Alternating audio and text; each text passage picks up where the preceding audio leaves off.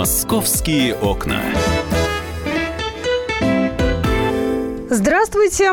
Ощущение полное, что сегодня понедельник. На самом деле сегодня не понедельник. Давайте начнем все-таки с того, какое сегодня число. Сегодня 10 мая, сегодня среда. У нас короткая рабочая неделя, товарищи граждане.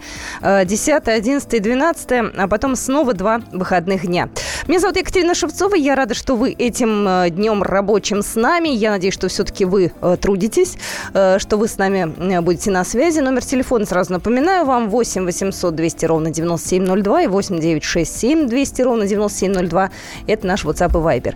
А, сегодня у нас очень много тем запланировано в программе «Московские окна». Сегодня обязательно говори, э, поговорим э, про нашу замечательную акцию «Бессмертный полк». Э, придет в студию Наталья Варсегова, заместитель редактора отдела московского выпуска «Комсомольской правды». Поговорим о том, как шли москвичи на этом замечательном мероприятии. Плюс к этому обсудим одну историю, которая тоже наделала много шума в социальных сетях. В центре Москвы водитель сбил женщину, переходившую дорогу с детьми водитель дорогого внедорожника. Узнаем, какие подробности в расследовании э, сейчас появились. Ну, а начнем мы, естественно, с погоды. Это главная тема э, по-моему, ближайших нескольких дней и предыдущие дни тоже москвичи обсуждали исключительно это. Мы и тоже, в общем-то, к этому делу и переходим. Погода. Итак, в Москве по-прежнему холодно. А если добавить к этому еще и отключенное от, э, отопление, то в Москве, я бы сказала, даже дубак. Э, вот, многие делились фотографиями в социальных сетях. Э, снег в Москве. Ну, в общем, погода какая-то совершенно неправильная, хотя нас об этом предупреждали. Вот у нас э, сейчас на связи один из тех, кто нас предупреждал. Мы дозвонились до Евгения Шковца, ведущего специалиста Центра погоды ФОБОС. Евгений, здравствуйте. Добрый день, Екатерина. Евгений, ну это совсем неправильная совершенно весна, правда, и я хочу понять, когда это недоразумение закончится. И вообще, вы знаете, вошел ли вот э, вчерашний день, может быть, позавчерашний в историю метеонаблюдения как самый холодный, не знаю, майский день? Ну да, действительно, природа нас э, удивила, даже профессиональных синоптиков. Дело в том, что вот 8 мая на Москву обрушилась э, более 50% всей месячной нормы осадков, то есть это практически три ведра на квадратный метр московских улиц. Мы видели, что творилось. Это сильные ливни, переходящие в заряды мокрого снега. Ну и 9 мая то же самое, в общем-то, стало самым холодным за все послевоенные годы. Столбики термометров сумели подняться всего лишь до плюс 4,6. Даже в победоносный 1945 год когда он тоже было прохладно на 9 мая, но, в общем-то, на термометрах было всего лишь 7,6 э, и то теплее. Ну, э, такая, такой температурный фон по большому счету соответствует первой декаде апреля. Виной тому так называемые ныряющие циклоны, э, траектория которых э, происходит не по широте, как обычно, а по меридиану с севера на юг. И с этим и связаны вот эти мощные вторжения полярных и потом арктических масс воздуха. Ну и э, насколько это феноменально? Ну, конечно, это, это достаточно необычное вот явление. Столько осадков в Москве выпадает не чаще, чем раз в 30-50 лет, а если быть более точным, раз в 46 лет. И мы практически достигли абсолютного максимума по осадкам 1922 года. Вот. Но, а что касается снега, ну, в мае бывают черемуховые холода, и согласно всему климатическому ряду, один день э, в мае месяце для Москвы, в общем-то, приготовлен именно для кратковременного снега. Так что мы, в общем-то, исчерпали этот лимит.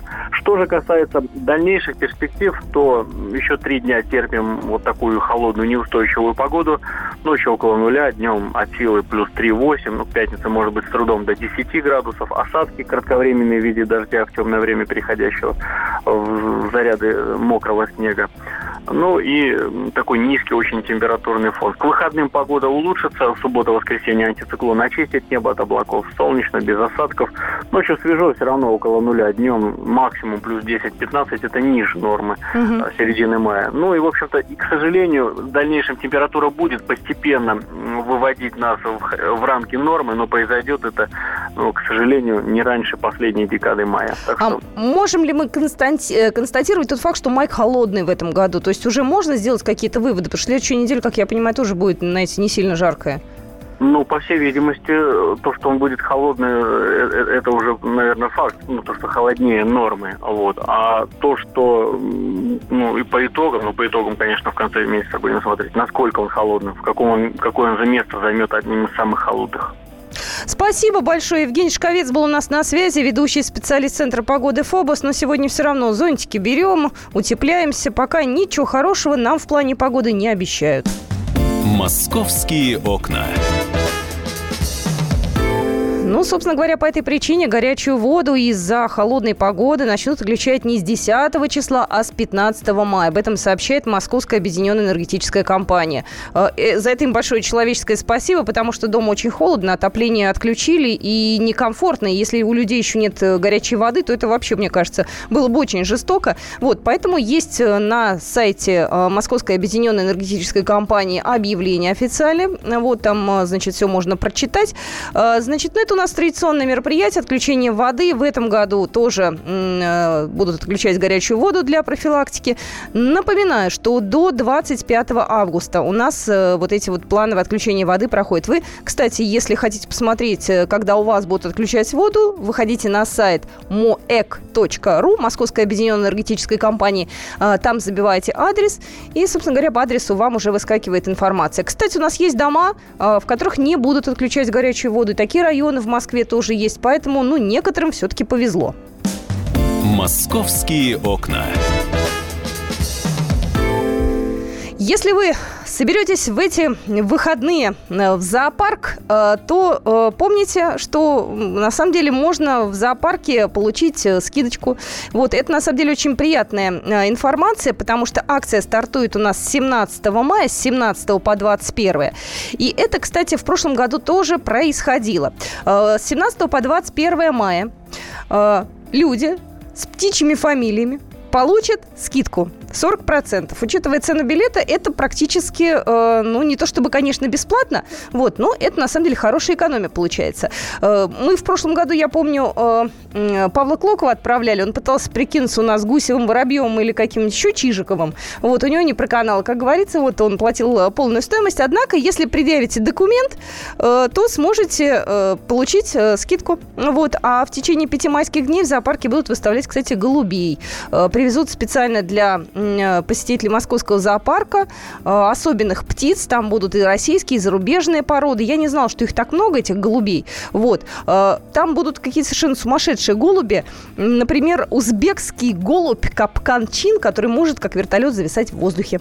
Вот. Я не знаю, получится ли вот этот момент как раз посмотреть. Вот. Но, тем не менее, в зоопарк сходить можно. В первые майские праздники я была в зоопарке. Там, конечно, было столпотворение. Было жарко. Естественно, все пошли посмотреть на зверей там было просто не протолкнуться. Я предположу, что в эти дни, э, ближайшие выходные, все-таки будет немножко э, поменьше народу. Кого-то может испугать холода. Вот. Но, тем не менее, помните, что скидочка будет с 17 по 21 мая. Тут я погорячилась, немножко сказала про эти выходные. Не в эти выходные, получается, у нас, а через неделю.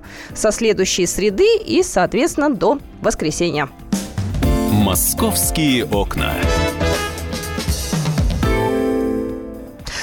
Что же, э, погода вносит коррективы в работу московских аэропортов, которые, как вы знаете, перешли на зимний режим работы. Они оперативно отреагировали на изменившиеся погодные условия и вернулись к зимним стандартам работы. Вот. Ну, на самом деле, на пассажиропотоке, я надеюсь, это никак не отразится.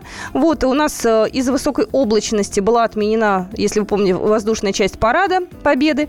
Вот, а столичные аэропорты в этот день отменили 6 рейсов.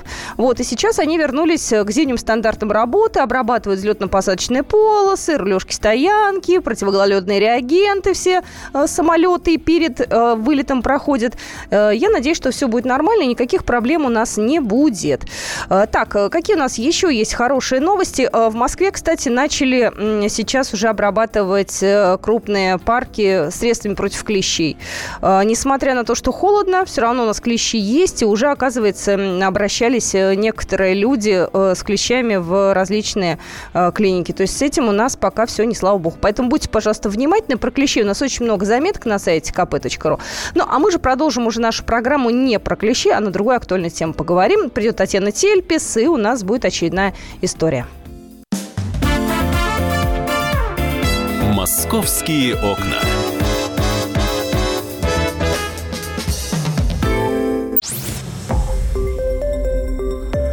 Радио «Комсомольская правда». Более сотни городов вещания – и многомиллионная аудитория. Керчь 103 и 6 FM. Эм. Севастополь 107 и 7 FM. Эм. Симферополь 107 и 8 FM. Эм. Москва 97 и 2 FM. Слушаем всей страной.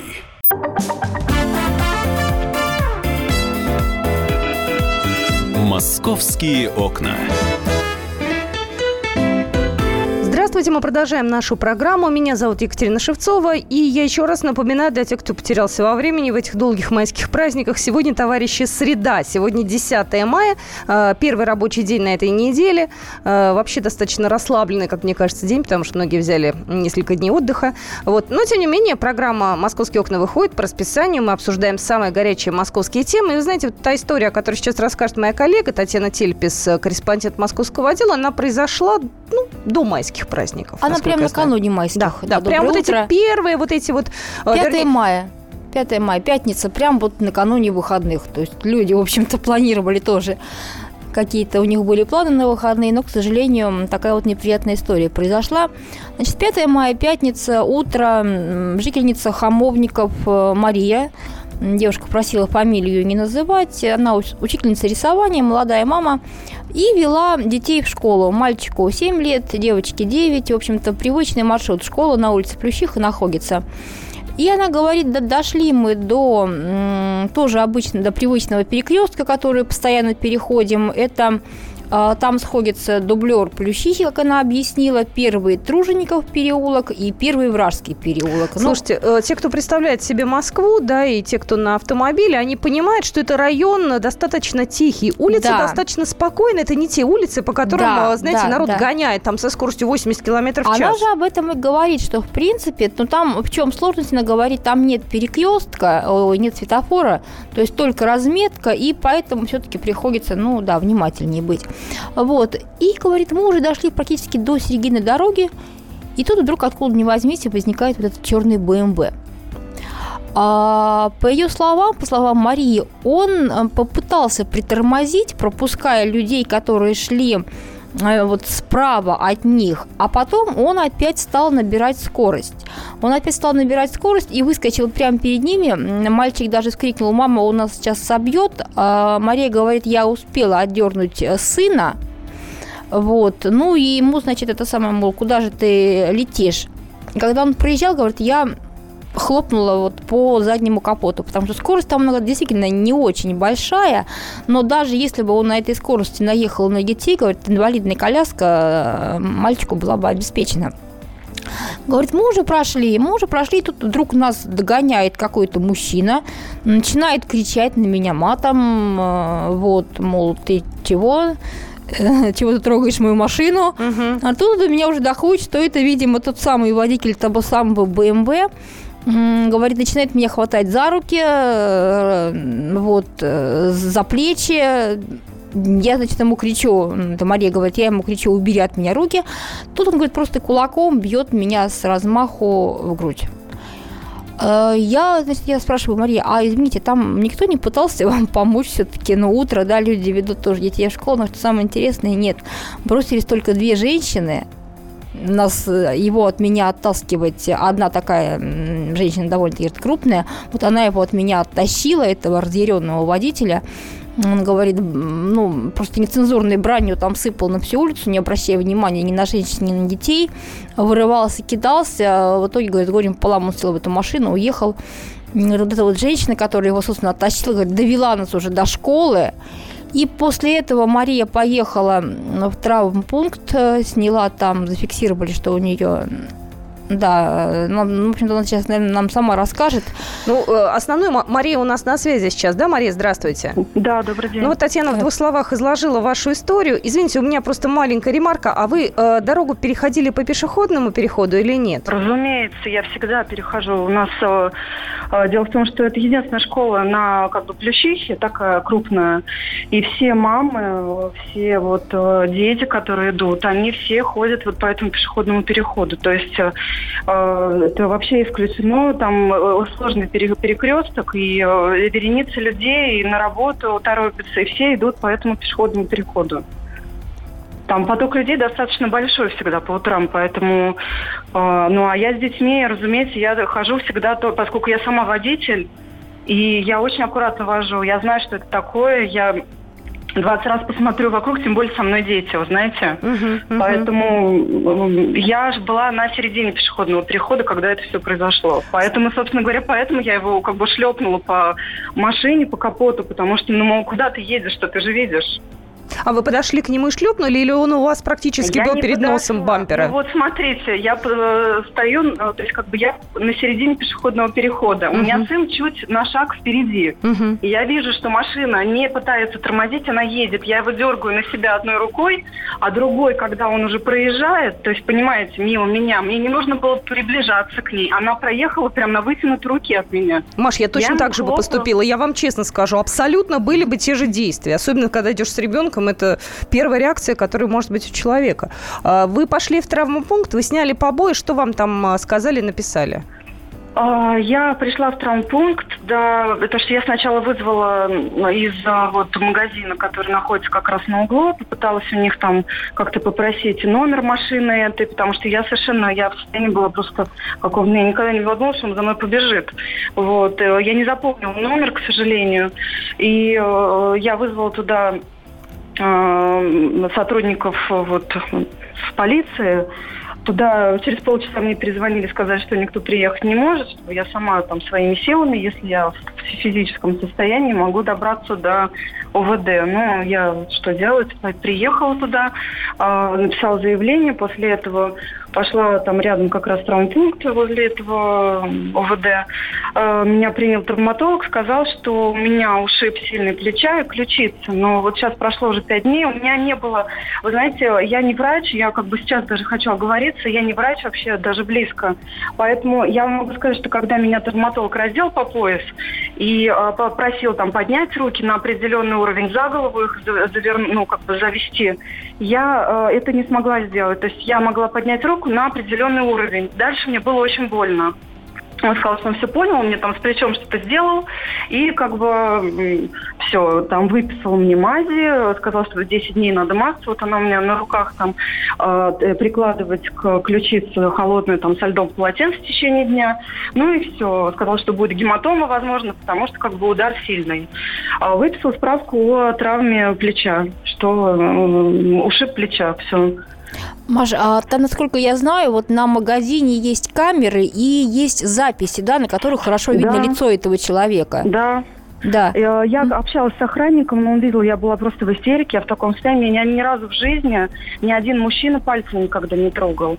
И поэтому для меня это просто было какое-то что-то вообще, ну, я не знаю, сродни чему. Вот я вам сейчас говорю, до сих пор я в это, э, мне тяжело вообще в это поверить. Мария, у меня к вам, и... Э, к вам еще какой вопрос. Номера автомобиля кто-нибудь запомнил? То есть... Э, Никто это... не запомнил номера автомобиля. Охранник в магазине. Я плакала, стояла, просила его там, ну, по-человечески. Я видела, что женатый человек, что у него кольцо на пальце. Сказал, что вот если с вашей женой такое случится... А он-то ну, какой-то вот... должен вам помощь был оказать? Вы охранник о чем просили? Нет, он ничего. Он сказал, что ну вот, позвоните участковому, только по его запросу мы можем Записи. дать.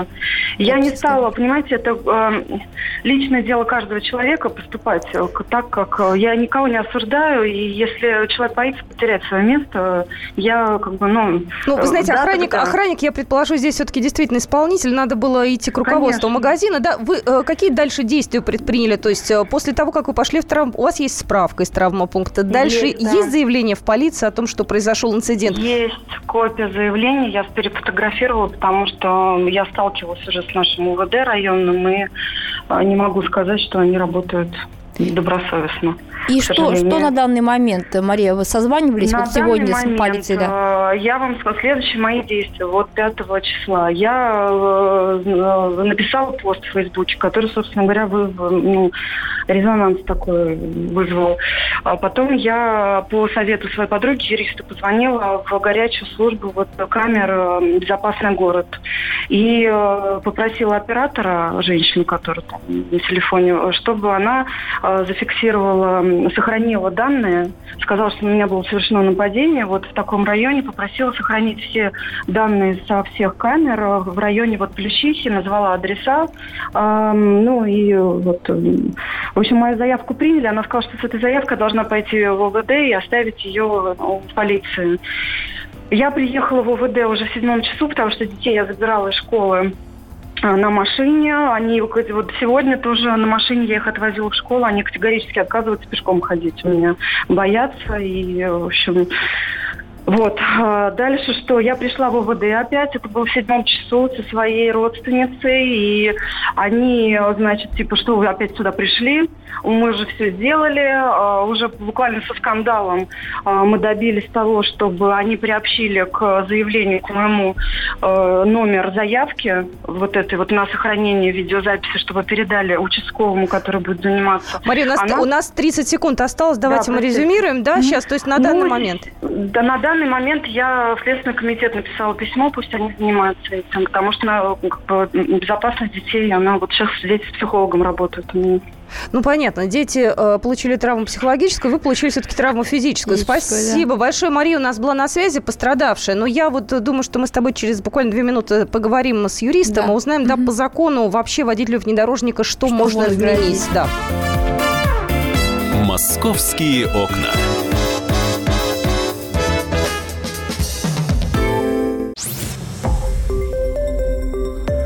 Радио «Комсомольская правда». Более сотни городов вещания и многомиллионная аудитория. Хабаровск 88 и 3 FM. Эм. Челябинск 95 и 3 FM. Эм. Барнаул 106 и 8 FM. Эм. Москва 97 и 2 FM. Слушаем всей страной.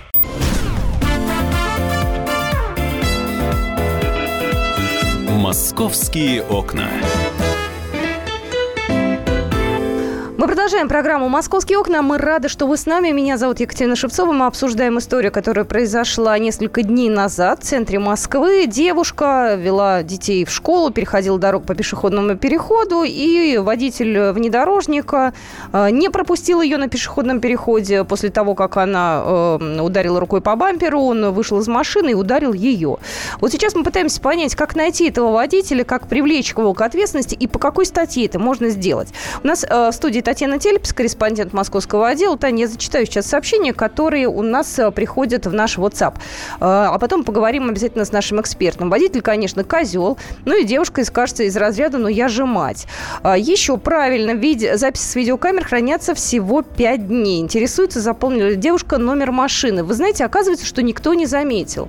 Я пытаюсь понять. Время достаточно такое, ну, уже не сильно раннее, да, детей ведут в школу, половина девятого, уже людей вокруг много. Как так никто не, за, за, не запомнил номер машины? Как такое может да быть? мне кажется, это просто, ну, во-первых, э, пофигизм с одной стороны, с другой стороны, просто растерялись люди. Вот те же а, женщины, которые оттаскивали этого буйного водителя, по словам Марии, они вряд ли там смотрели, да, на этот БМВ, вот, и им было важно, ну, чтобы она еще больше, еще сильнее не пострадала. А остальные просто проходили мимо, то есть, ну, спешили по своим делам, господи, кому там какое дело, да, какой-то тетки, простите. Давайте мы все эти вопросы как раз адресуем нашему эксперту. Нас Олег Павлович на связи, адвокат. Олег, Олег здравствуйте. Да, добрый день. Олег, вы знаете, у меня вопрос первый. Э, Мария сказала, что она не запомнила номер автомобиля. Э, но, тем не менее, э, наверняка есть записи с видеокамер. Вот она написала запрос, ей это, видимо, предоставить. Вот скажите, пожалуйста, по записям видеокамер можно ли восстановить картину произошедшего да, и найти этого водителя, используя камеры? Ну, видеокамеры могут помочь, конечно, идентифицировать машину и водителя. А что касается непосредственно нанесения ударов и самого инцидента, то здесь даже без видеокамер э, доказать будет несложно, поскольку если она записала данные очевидцев, которые могут в дальнейшем выступить в качестве свидетелей, то, в общем-то, проблем никаких не будет, если люди подтвердят, что все так оно и было. Ведь видеокамеры появились очень недавно у нас. До этого как-то мы жили и без камер преступления доказывали. А вот э, то, что не запомнила номер, это, конечно, очень осложняет ситуацию, потому что здесь неизвестно, будет ли на камере фиксация отчетливая. Во-вторых, нужно будет попробовать проверить наличие видеокамер по движению по маршруту движения автомобиля, он же где-то еще, наверное, засветился, проехал недалеко от того места, где камеры есть. Но в любом случае в законе сейчас есть новелла. У нас, хотя это будет побои, скорее всего, уголовное преступление. И если раньше это считалось дело частного обвинения, и потерпевший оставался один на один с необходимостью сбора доказательств, то сейчас при неизвестности личности нарушителя, преступника, будем так говорить, э, обязаны этим делом заниматься следственные органы либо дознания, согласия прокурора. Поэтому нужно настойчиво обращаться, несмотря на то, что преступление небольшой тяжести, пусть правоохранительные органы занимаются розыском. Я думаю, что таким образом надо поступить.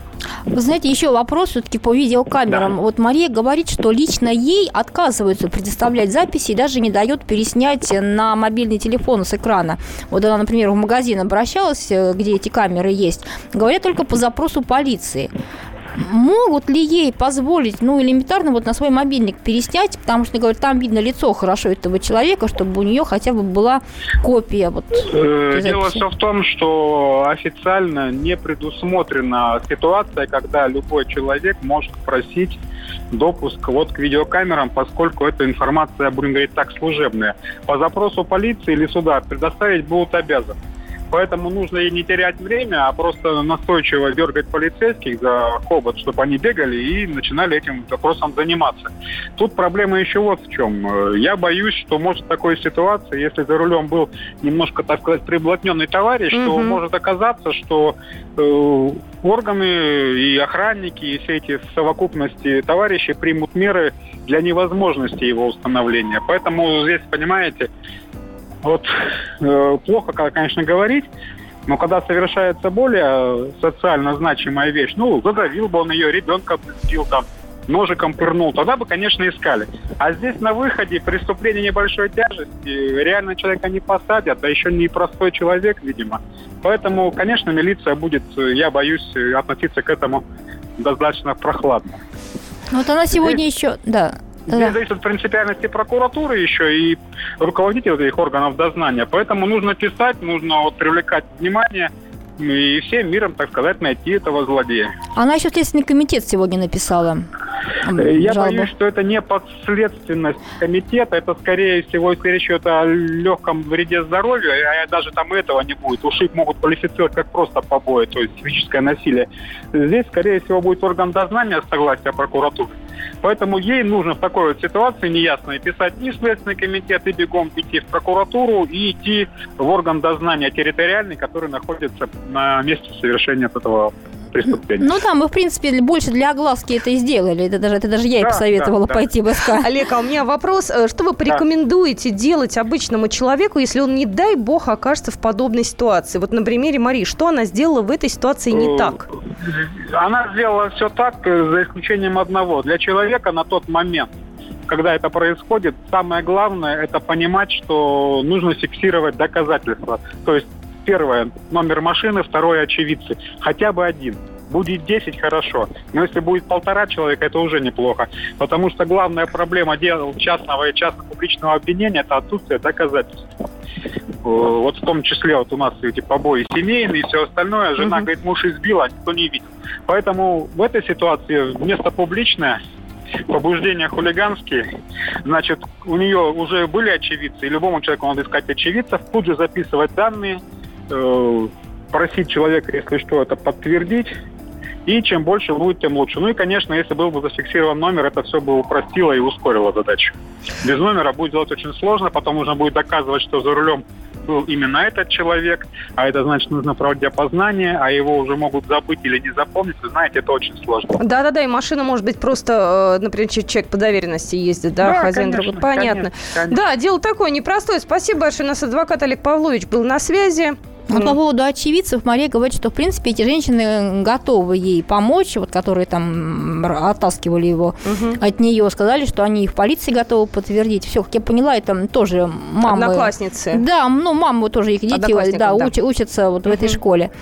А что касается его опознания, то вот э, Мария говорит, что его лицо хорошо видно на записях как раз-таки. Там номер машины не виден, а его лицо, как он бросается на нее, его видно. Если эта запись не исчезнет. Да, если эта запись вдруг таинственным образом не исчезнет, камера не сломается или там еще что-то у нас какой-нибудь форс-мажор не произойдет. Потому что в подобных ситуациях, мы уже сегодня тоже это с Машей обсуждали, к сожалению, это имеет место быть довольно-таки часто. Вот такие вдруг внезапные технические неполадки. Ну, на самом деле, прошло времени-то прилично уже. Сколько? С учетом, что были выходные все-таки, все-таки. Там, опять же, эти пять дней, это, э, скорее всего, все-таки рабочие дни. Речь идет о рабочих днях, то, что оно хранится пять дней, ну, рабочих, видимо, дней, а не выходных-то. Это да, это да, но, да. тем не менее, за эти пять выходных дней вполне а, да, себе эти записи вполне, могут вполне, исчезнуть. конечно. Я, честно говоря, не могу пока для себя понять, э, чем закончится эта история. Ну, Маше, мне кажется, надо быть все-таки настойчивой. А у нас, кстати, в эфире по четвергам приходят полицейские. Очень часто у нас бывают представители как раз органов на дознания. Да. Вот. И мы от себя, наверное, попросим, чтобы э, эта история не замалчивалась. Не замалчивалась, да, не затерялось это заявление ее. Э, Еще, кстати, момент, я вот когда писала заметку в субботу, я писала буквально, можно сказать, по горячим следам, угу. я обратилась к водителю к этому. То есть, если вы прочитали нашу публикацию, если вдруг у вас там своя какая-то версия событий, пишите, мы готовы дать вам слово, но нет, товарищ не проявился никак вот, поэтому, видимо, ему нечего сказать в этой Знаешь, ситуации. я предположу, что товарищ э, явно не хочет э, э, быть известным, это во-первых. Во-вторых, он не хочет, чтобы признавали виновных. В-третьих, у меня есть смутное ощущение, что товарищ может быть даже не из Москвы. Это автомобиль может быть действительно Вполне. ему не принадлежать, он может на нем ездить временно. Ну, в общем-то, история это, конечно, очень-очень печально. Вот у нас сообщение приходит в наш WhatsApp, я с твоего позволения зачитаю. Я уже сам давно очень работаю водителем грузовика и сам сталкивался с тем, что некоторые женщины с детьми, даже на переходе, не дождавшись, пока машина остановится, в наглую начинают идти, не понимая, что автомобиль и тормозной путь может достигать до 80 метров. А, водитель, конечно, себя повел не по-мужски. Я сама автомобилист, я э, понимаю, о чем вы говорите, но если вы видите пешеходный переход, если вы понимаете, что рядом школа, значит, надо идти на цыпочках просто. Ребят, ну, конечно, ну медленно и печально. Конечно. Ну правда, я тут э, ничего Потому другого. Что это, это, это дети, а они могут в любой момент, извините, на дороге показаться, эти дети. Еще сообщение. Возможно, э, инцидент, кстати, попал на видеорегистраторы других машин. Вот это, кстати, очень часто бывает. И мне кажется, это реальный шанс найти этого человека и этот автомобиль. Поэтому мы от себя э, вообще не теряем надежды все-таки найти виновного, потому что человек все-таки виновен, извините, это побои, это нарушение правил дорожного движения, там штраф пусть 3 копейки за то, что он не пропустил человека на пешеходном переходе. Вот. Но все равно это некая строка к биографии. Мы очень хотим, чтобы эта история закончилась э, по закону. Да, законно, да, по да? закону. Да, Какая бы. Маша ни была, какие бы она у вас эмоции не вызывала, она ничего не нарушила, и в этом плане она читает перед законом. Э, Татьяна Тельпис у нас была в студии, я Екатерина Шевцова, и мы скоро продолжим. Да, спасибо. «Московские окна».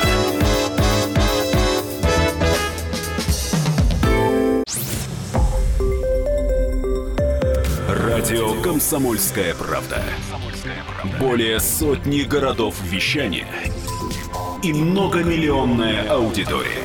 Челябинск 95 и 3 FM.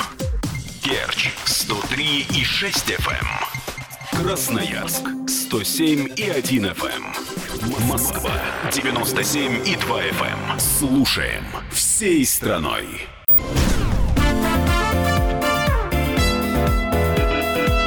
Московские окна.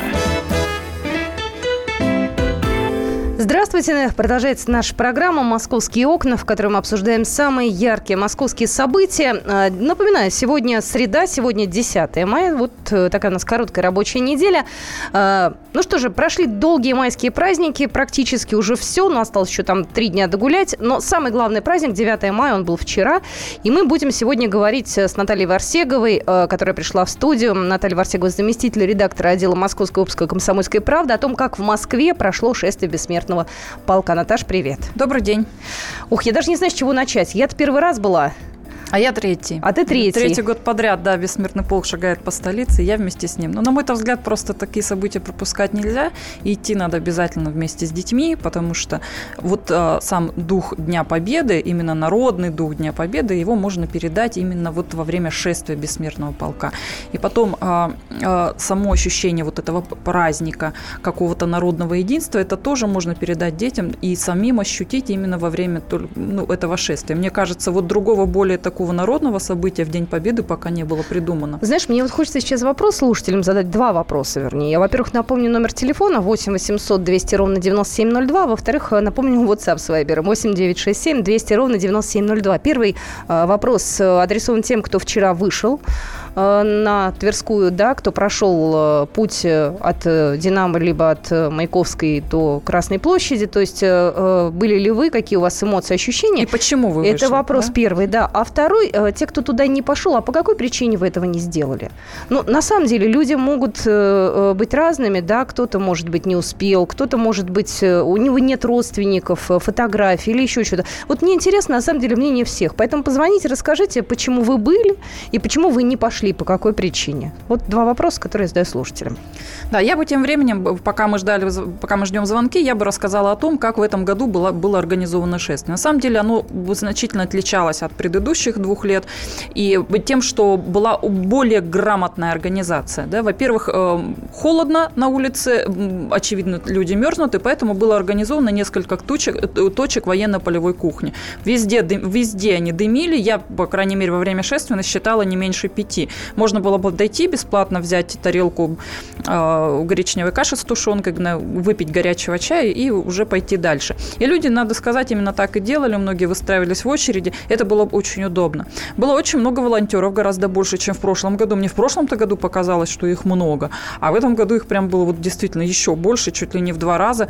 И это было абсолютно оправданно, потому что шествие надо было каким-то образом координировать, сдерживать. Где-то волонтеры выстраивались поперек улицы Тверской в цепочку, чтобы чтобы немножко сдержать шествие, чтобы тем самым уменьшить нагрузку на станции подземки, метро, которые уже были после Красной площади, когда шествие отправлялось на Большой Москворецкий мост к станциям Новокузнецкая, Третьяковская, или сворачивали по набережной Китай-города и Лубянки, станции же тоже были перегружены из-за того, что так много народу сразу отправлялось домой или куда-то дальше ехали. Поэтому вот, э, опять же, шествие все время сдерживали во время Тверской. Это было тоже очень удобно. Раздавали бесплатно георгиевские ленточки, э, э, воду и даже солдатские пилотки. Причем интересно, что в начале шествия от метро «Динамо», пока мы шли до Белорусской, нам предлагали пилотки за деньги. Да. Сначала 200 рублей, потом 150. Но я тебе скажу, что цены сильно упали в прошлом году, и позапрошлом их предлагали от 400 до 500, до 500 рублей за штуку. Угу. То есть тут уже в два раза меньше цена. Но я замечу свои наблюдения, народ раскупал их достаточно народ раскупал, быстро. А вот уже на, на подходе к Тверской их вообще стали бесплатно, потому что подбежал молодой человек-волонтер и подарил нам бесплатно эти солдатские пилотки. Мы были очень удивлены с дочерью, но тем не менее, в общем, было и такое.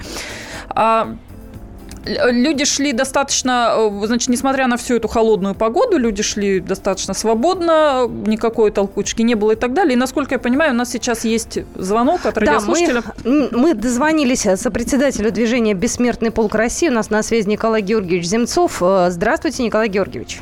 Да, приветствую вас. С Днем Победы прошедшего. И вас тоже. Вас и вас тоже. Э, ну, на вашей памяти это уже третий, да, э, так скажем, э, третий праздник 9 Ну, третий мая. праздник, мне кажется, именно в Москве, да, если мы говорим о шествии бессмертного полка в столице и по всей России. Николай Георгиевич, вот у вас какое ощущение от вчерашнего шествия? Но я, конечно, в начале дня, когда я сидел на Красной площади, волновался, что, потому что было очень холодно. И это испытание бессмертный полк Москвы выдержал стоически. То есть, э, во-первых, если бы была теплая погода, я уверен, что мы перешли бы миллионный рубеж. Это совершенно спокойно бы произошло, и вся инфраструктура города была к этому готова. И, э, сказать, москвичи вот проявили свои бойцовские такие качества хорошие, потому что нас дождем мочили, но в других э, странах, например, в Астане, э, в Бишкеке в прошлом году и в Алмате проливной дождь, но были 30-тысячные шествия, а в этом году, кстати, 70. Ну, мы тоже немножечко подросли, Э, но это не главное. Самое важное, что э, наши москвичи, и, кстати, огромное количество гостей, которые теперь приезжают каждый год, это и поляки, это и американцы, это Да, вчера из США шотландцы. я видела людей. А я, а я видела э, людей из Новой Зеландии и шотландцев. Причем шотландцы были в килтах, это было в килтах, так... да, я с ними сфотографировался, мы обнялись. Э, это теперь новая традиция, которая вот раз в год приехать в Москву на шествие бессмертного полка, это теперь хороший тон у тех людей, которые хранят победу, которые являются потомками солдат. Поэтому э, мы это создали, и теперь э, нам предстоит вот с этим жить и э, совершенствовать его. Поэтому все равно будет миллион в следующем году. Э, так что здесь, в общем-то, статистика нам не настолько важна. Главное, москвичи подтвердили, что оно им интересно, оно является уже родным и желанным э, мероприятием, на которое они приходят для того, чтобы зарядиться его удивительной энергетикой до следующего года. Николай Георгиевич, это... вы знаете, да. я, я просто третий год подряд принимаю участие в этом шествии, да. и у меня вот сложилось ощущение от вчерашнего бессмертного полка, что народу да. вот вроде как было поменьше, вот потому что более свободное движение, чем в прошлом, позапрошлом году. И у меня вот было, я вела трансляцию на сайте «Комсомольской правды», да. и у меня было стойкое ощущение, что народу пришло меньше, чем в прошлом, а в прошлом было 700 тысяч. А потом вдруг я вижу эту цифру, 850 тысяч человек. Может быть, каким-то образом по-другому вы регулировали движение в этот раз, чтобы не было вот этой толкотни очень, плотного, э, очень плотных рядов?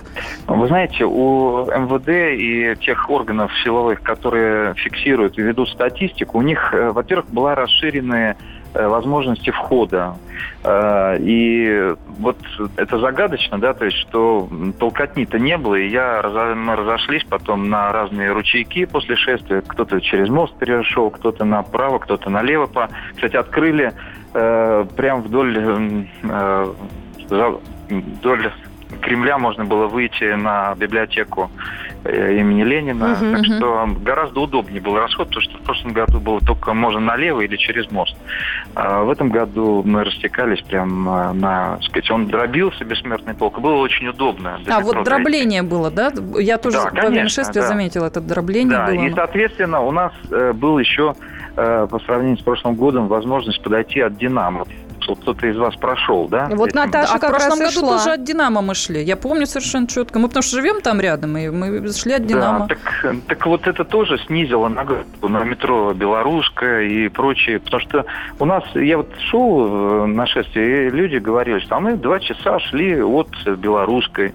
А кто-то готов был и больше пройти, поэтому э, вот было более комфортно, и за счет этого, я думаю, что как раз прирост и был. А если бы не погода, мы бы ну да, вы уже говорили, перешагнули бы в планку в миллион да, человек. Да, да. У меня вот еще какой вопрос. Вот мы сейчас все время о плюсах говорим. Минусы да. какие-то были, нас, вот на ваш взгляд? Минута осталась Минус, буквально, да. Да, минусы, я считаю, что никаких минусов э, таких не было.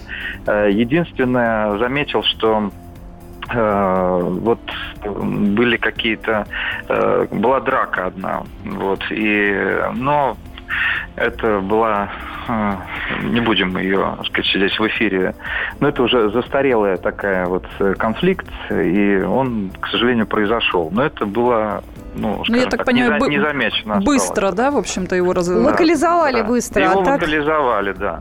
Ну, спа- спасибо большое, спасибо. У нас э, на связи э, только что был Николай Георгиевич Земцов, э, сопредседатель движения «Бессмертный полк России». Э, но мы после небольшой паузы продолжим с вами обсуждать э, вчерашнее шествие. Еще раз я вам задаю вопрос. Если вы были, то почему? И если не, не смогли пойти или не захотели, то тоже объясните свою причину. Номер телефона знаете 8 800 200 ровно 9702. Московские окна.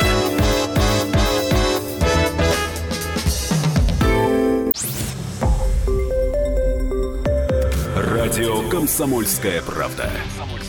Более сотни городов вещания и многомиллионная аудитория. Хабаровск 88 и 3 FM. Тюмень 99 и 6 FM. Кемерово 89 и 8 FM. Эм. Москва 97 и 2 FM. Эм. Слушаем всей страной.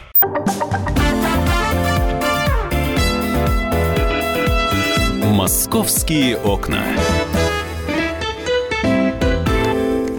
Мы продолжаем программу «Московские окна». Э, напоминаю, что сегодня мы обсуждаем с вами шествие бессмертного полка. В студии Наталья Варсегова, заместитель редактора отдела московского выпуска «Комсомольской правды» Екатерина Шевцова. Это я.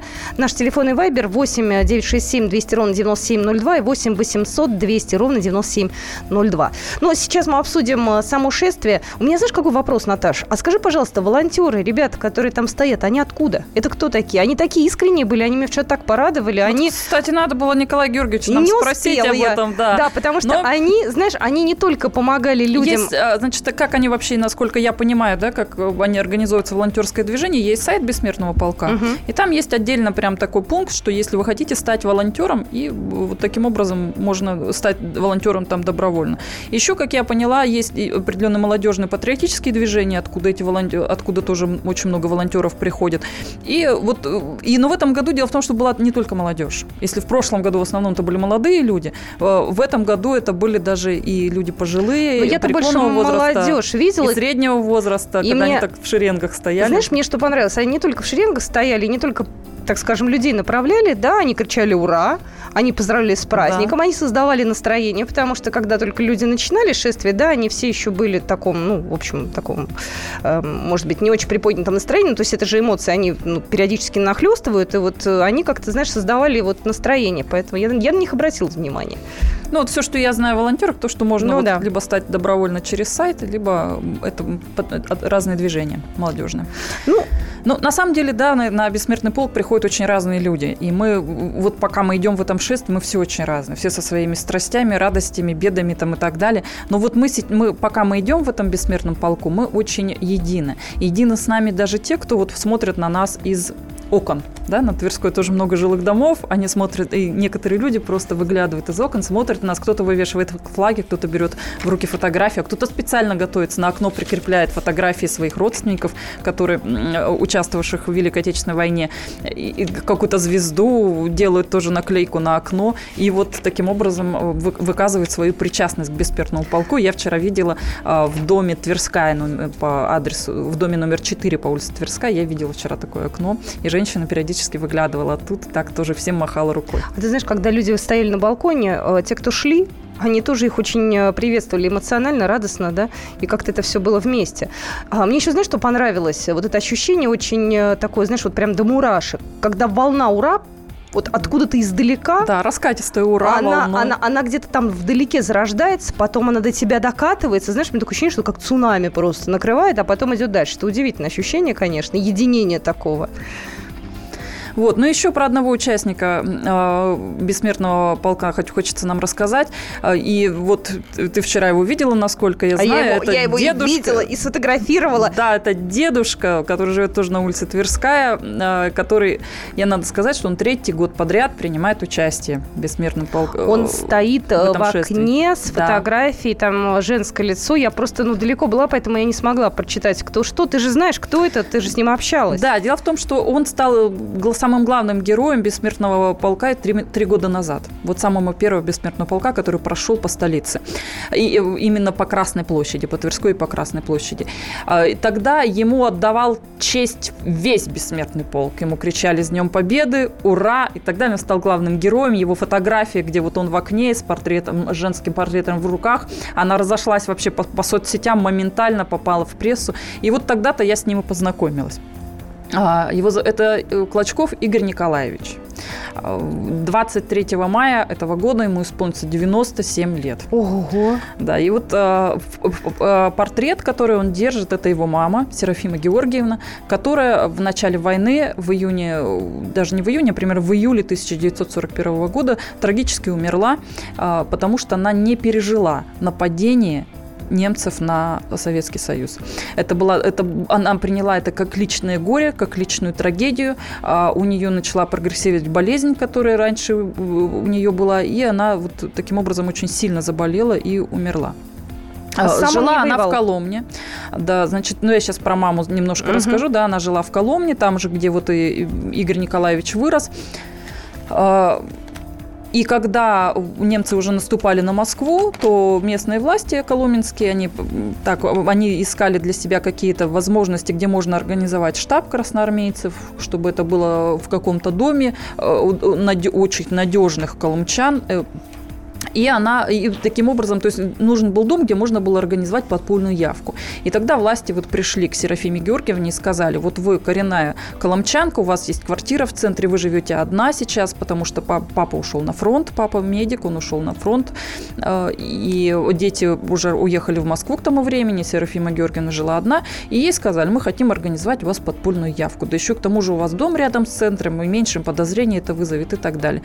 И она настолько разволновалась, на этой почве. Ей так это все было, ей было тяжело и плохо, и от того, что идет война, и что эта война придет именно к ней в дом, в ее личный дом, в ее стены. И вот она не пережила этого. И с тех пор, когда бессмертный полк идет по улице Тверской, Игорь Николаевич всегда выставляет в окне портрет ее мамы, своей мамы. Когда вчера я звонила ему и поздравляла его с Днем Победы, я с тех пор всегда поздравляю его с Днем Победы, мне сказал, я вот тоже готовлюсь, вот я сейчас с портретом мамы, вот тоже встану в окне и буду приветствовать весь бессмертный полк с, высоты четвертого этажа.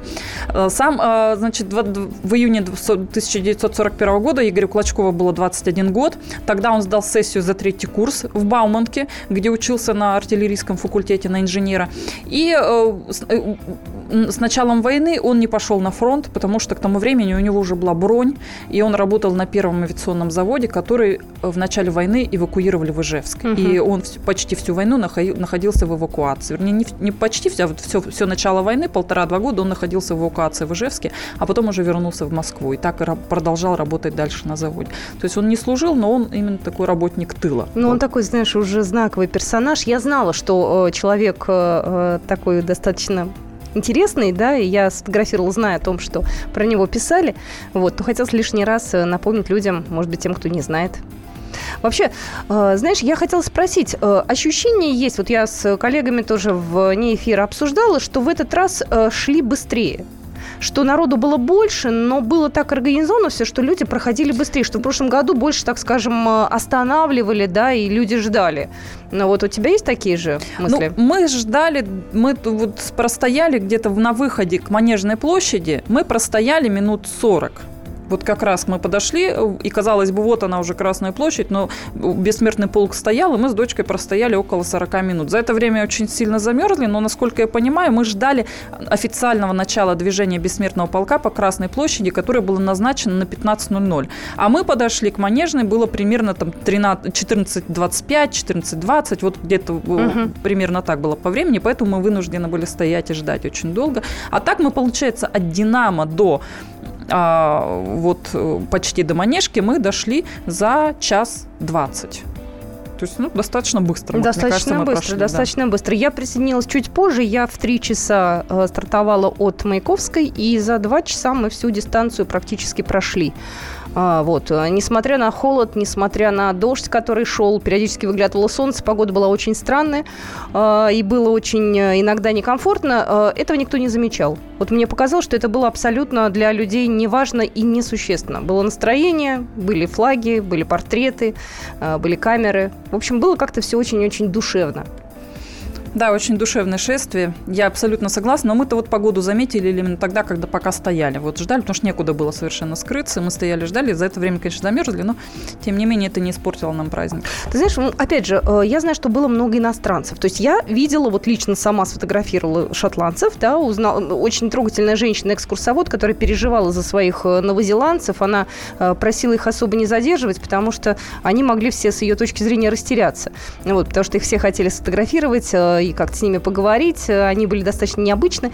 Вот, это было все так заметно достаточно. Были еще китайцы, насколько я знаю. Да, были американцы. Я, кстати, у одного из них видела, как один из телеканалов брал интервью, и как он пытался на таком ломаном русском объяснить русский дух, русский дух. То есть я из этого понял, что здесь русский дух, это то, что его сюда привлекает. И он потом пришел, я так немножко постояла, это интервью послушала, он работает здесь, в Москве, в, в крупной международной корпорации, и как раз вот специально пришел на Бессмертный полк, чтобы понять и ощутить, что это такое. И вот э, сделал такой вот русский дух, и вот привлек Знаешь, мне немножко было неловко, потому что у меня не было портрета э, такого специально оформленного. Я все делала сама, дома, как умела. Вот, я видела, люди шли с такими, ну, прям красивыми портретами. Вот, я себя вначале чувствовала неловко, а потом, когда я увидела женщину, которая шла просто с листом А4, на котором были написаны фамилия, имя, дата и так далее, я поняла, что это такой эмоциональный порыв, где абсолютно неважно, какой у тебя вот портрет, да, какая у тебя палка там, я не знаю. И это, в общем, совершенно не принципиально было. Да мне кажется, если даже в вашей семье никто не воевал,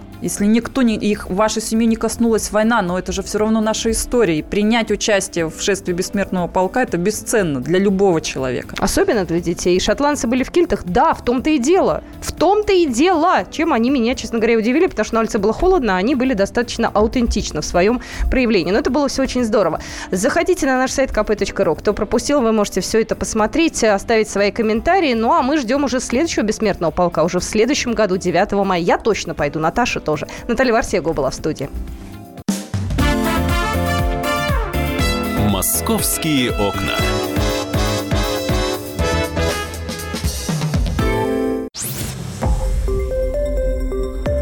Радио «Комсомольская правда». Более сотни городов вещания и многомиллионная аудитория. Ставрополь 105 и 7 FM. Севастополь 107 и 7 FM. Калининград 107 и 2 FM. Москва 97 и 2 FM. Слушаем всей страной.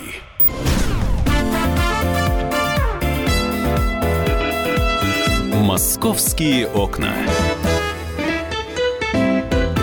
Здравствуйте, мы продолжаем нашу программу. Сегодня, напоминаю, 10 мая, сегодня среда. Меня зовут Екатерина Шевцова, и ко мне присоединился корреспондент московского отдела Павел Клоков. Паш, привет. Да, доброе утро, Катя. Ты знаешь, Паш, я вчера, когда возвращалась э, с шествия «Бессмертный полк», я шла как раз э, по центру Москвы, в частности, в районе Китай-города. Вот я иду, а там реконструкция, там перекопанные э, тротуары. И я вот смотрю на все это, да, на заряде, который сейчас строится. Я думаю, боже мой, сколько же там еще интересного найдется. Вот у меня была такая мысль.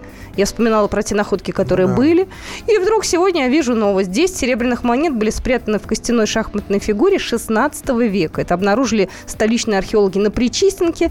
Это клад времен Ивана Грозного. Вот. И это прям для меня бальзам на душу. Я такие истории ужасно люблю. Да, монетки действительно были отчеканены в период 30-40-х годов 16 э, века. Это как раз времена правления Ивана Грозного. А вообще, с начала программы э, благоустройства это моя улица, она уже третий год у нас идет. Более тысячи артефактов нашли э, наши значит, специалисты, да, археологи. А, и все вот эти работы, которые ведутся в центре Москвы, раскопки, замена коммуникации, они ведутся совместно со специалистами, с археологами, которые смотрят, имеет ли это место ценность какую-то или нет. Если вы думаете, что копают просто так, а потом что-то находят, да, вы немножко ошибаетесь. Нет, нет, это делают, да, именно Конечно. археологи. Да, археологи на самом деле мониторят все ремонтные работы, которые связаны с разрытием грунта, которые могут э, раз, затронуть как-то культурные слои, а вот ту шахматную фигуру, о которой мы сейчас будем говорить, нашли в строительстве строительной траншеи при замене коммуникаций как раз э, в рамках благоустройства по программе «Моя улица». Да, и нашли одну фигуру, это слон. Те, кто умеет играть в шахматы, знают, что это за фигура, которая ходит по диагонали. А, она состоит из трех частей, эта фигурка, и крепится с помощью резьбы. И вообще эти монетки называют копейками. Но на самом деле они имели довольно большую ценность в те времена. На одну копейку можно было купить, например, гуся, Гуся, да, а нашли 10 монет. То есть это целое стадо, да, как вот на сайте мэрии пишут. 10 гусей можно было купить э, на 10 копеек. Вообще очень интересно, такой тайничок, получается, был в шахматной фигуре. У нас э, на связи эксперт Екатерина Светицкая, москвовед, заведующая сектором отдела археологии Музея Москвы. Екатерина, здравствуйте. Здравствуйте. Э, знаете, ужасно интересно, откуда шахматы на Причистенке? То есть э, кто-то потерял их, э, либо это, э, может быть, чей-то тайничок был. Заначка, как Заначка, да-да-да. Там, вот. Э. Заначка, это забавно. Нет, на самом деле э, шахматы в Москве известны с XIV века. Самые старые шахматы у нас как раз датируются XIV веком. Их э, достаточно много. У нас в коллекции есть шахматные фигурки. И э, описание шахматной игры в различных источниках встречается часто. То есть это была такая игра, которая была издревле известны москвичам. Фигурки шахматные резали э, и из дерева, и из кости. Э, шахматные доски были самые разные. Э, у нас в коллекции есть даже каменная шахматная доска, то есть, видно, строители в какой-то перерыв свой обеденный взяли просто обломок белого камня, обломок известняка, расчертили на квадраты, э, часть квадратов э, штриховку сделали темными, и, вероятно, на этой доске начали играть в шахматы. То есть э, это была такая популярная достаточно игра, и э, Причистенко или какая-то другая улица, другой район э, средневековой Москвы э, шахматы находят в разных самых местах. Вот только что Паша сказал, что те монеты, которые спрятаны были в этой фигуре, да, мы сейчас э, э еще раз напомним, примерно говорят, это 30-40-е годы 16 века, да? Вот, а сколько можно действительно было купить вот на те копейки, которые были там найдены? Ну, э, я вам могу сказать, что на этот период, э, если говорить о, к примеру, деньгах, которые мог заработать хороший мастер, кузнец, э, то его доход ежемесячный мог равняться приблизительно 70-80 копейкам. То есть, представляете, вот если у вас зарплата, да, с, с, там 80 тысяч рублей сейчас, ну, предположим, да, тогда это 80 копеек. Ну и э, сопоставляйте цены. Ну, на копейку можно было купить кадушку огурцов. Ну, как, как вот коллегу, коллеги сказали, вот одного гуся. А, ну, надо понимать, что у нас все-таки немножко разный порядок цен был. А, ну, сопоставление ценности предметов немножечко разное. А, тут интереснее всего а, то, что такое необычное вместилище для этих денег, именно шахматная фигурка, потому что те фигурки, которые у нас хранятся, ну, разумеется, мы будем еще проверять на всякий случай, но, по крайней мере, то, что выставляется на нашей выставке «История Москвы» э, для детей и взрослых, там все фигурки цельные. То есть у нас нет таких волшебных фигурок, в которых бы что-то пряталось. Хотя москвичи, конечно, были большие искусники по части спрятать денежку. А, прятали, а, ну, самые такие клады часто встречающиеся, это, конечно, различные сосудики, маленькие кубышки, большие кубышки. А, были деньги, которые спрятали в изразец то есть вот у изразца есть задняя часть, румпа, которая выступает. Насыпали туда монеток, или, возможно, это мешочек был, и э, спрятали. Был клад, который был спрятан, э, ну, естественно, какие-то кошели с деньгами находят, но это самое такое очевидное, когда кожаный кошелечек, а в нем какие-то монетки. А, ну, в общем, разные-разные вместилища для денег. А от кого прятали-то? От воришек? Зачем такая предосторожность была? Может, от жены, слушайте, а? Ну, тоже люди же были, а? Тоже надо было заначки делать. И, кстати, есть ли предположение, что в других шахматных фигурах тоже может быть э, подобная находка? А, то, что э, есть в нашей коллекции, те э, фигурки, которые мы уже исследовали, э, у нас такого нет. То есть это совершенно уникальная вещь, хотя коллеги очень хотят проверить все еще раз э, просят посмотреть еще внимательнее, э, чтобы, может быть, мы нашли э, нечто подобное. Но надо просто понимать, что шахматы э, в Средневековье – это азартная игра. У москвичей, москвичи вообще всегда были азартны. У нас было много разных азартных игр. Э, играли э, в деньги, э, на деньги играли в кости. Ну, маленькие кубики uh-huh. э, с точечками, да, э, вот это, значит, то, что называлось игрой в зерне. А, на деньги играли в шахматы, а, на деньги играли в карты, и все это, естественно, осуждалось церковью. На деньги играли даже, вы будете смеяться, а, яичный бой. Били с яйцами? Да, да. Хм. Мы просто на Пасху бьем Как на Пасху, да. да? Вот, яичный бой, вот у кого, кто проиграет, тот, значит, э, э, деньги и, и дает. А, и, а, ну, известно по воспоминаниям иноземцев по описанию Джерома Гарсея, что а, Иван Грозный очень любил шахматную игру.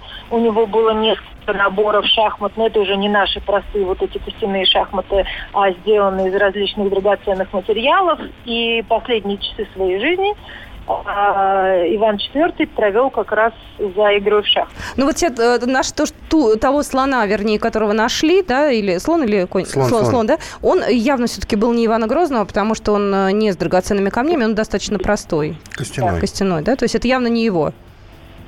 Я явно не его. Но, может быть, действительно человеку надо было просто сделать какую-то заначку, или, возможно, он таким образом а, делал, ну вот для того, чтобы расплачиваться со своими компаньонами по игре, у него же должны были быть какие-то деньги, ну, если игра идет на деньги. А, может быть, он прятал. А, вроде бы как пошел играть, э, э, ну, могла быть ситуация, когда люди а, были застигнуты за этой игрой и их могли обвинить в том, что они играют в азартную игру, а за это наказывали. И а, если человек выворачивает карманы и говорит, а у меня нет денег, мы играем на интерес, так тогда говорили за любовь. Понятно, Мы играем за понятно. любовь. Хитрецы мы какие. играем не на деньги, мы не азартно играем, мы просто приятно проводим время. Подпольное казино практически. Да, да, да. Обыщите меня с ног до головы, вы денег не найдете. Э, Стража обыскивает, денег действительно нет, а на самом деле, деле у хитрого игрока деньги где? В этой шахматной фигурке. Ну, почему бы нет? Класс! Осталось только найти остальные фигурки. Огромное спасибо. Екатерина Светицкая у нас была на связи. Москвовед, заведующая сектором отдела археологии Музея Москвы. Вообще в Музее Москвы очень много артефактов. Те самые артефакты, которые в прошлом году нашли как раз э, в процессе реконструкции э, центра города «Моя улица», все находится там. А вот э, эту находку, как я понимаю, сейчас будут покрывать специальными материалами, чтобы это все сохранилось. Ее будут изучать.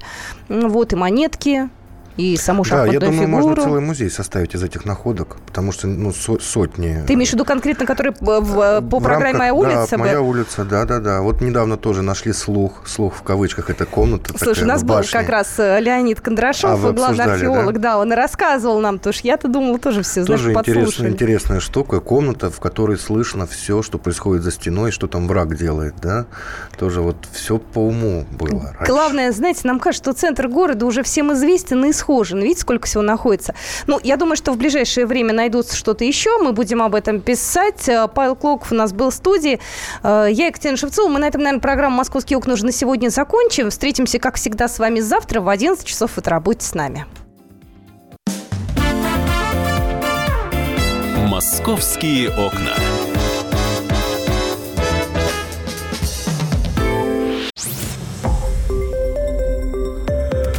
Радио «Комсомольская правда». Более сотни городов вещания и многомиллионная аудитория. Иркутск 91 и 5 FM. Красноярск 107 и 1 FM. Вологда 99 и 2 FM. Москва 97 и 2 FM. Слушаем всей страной.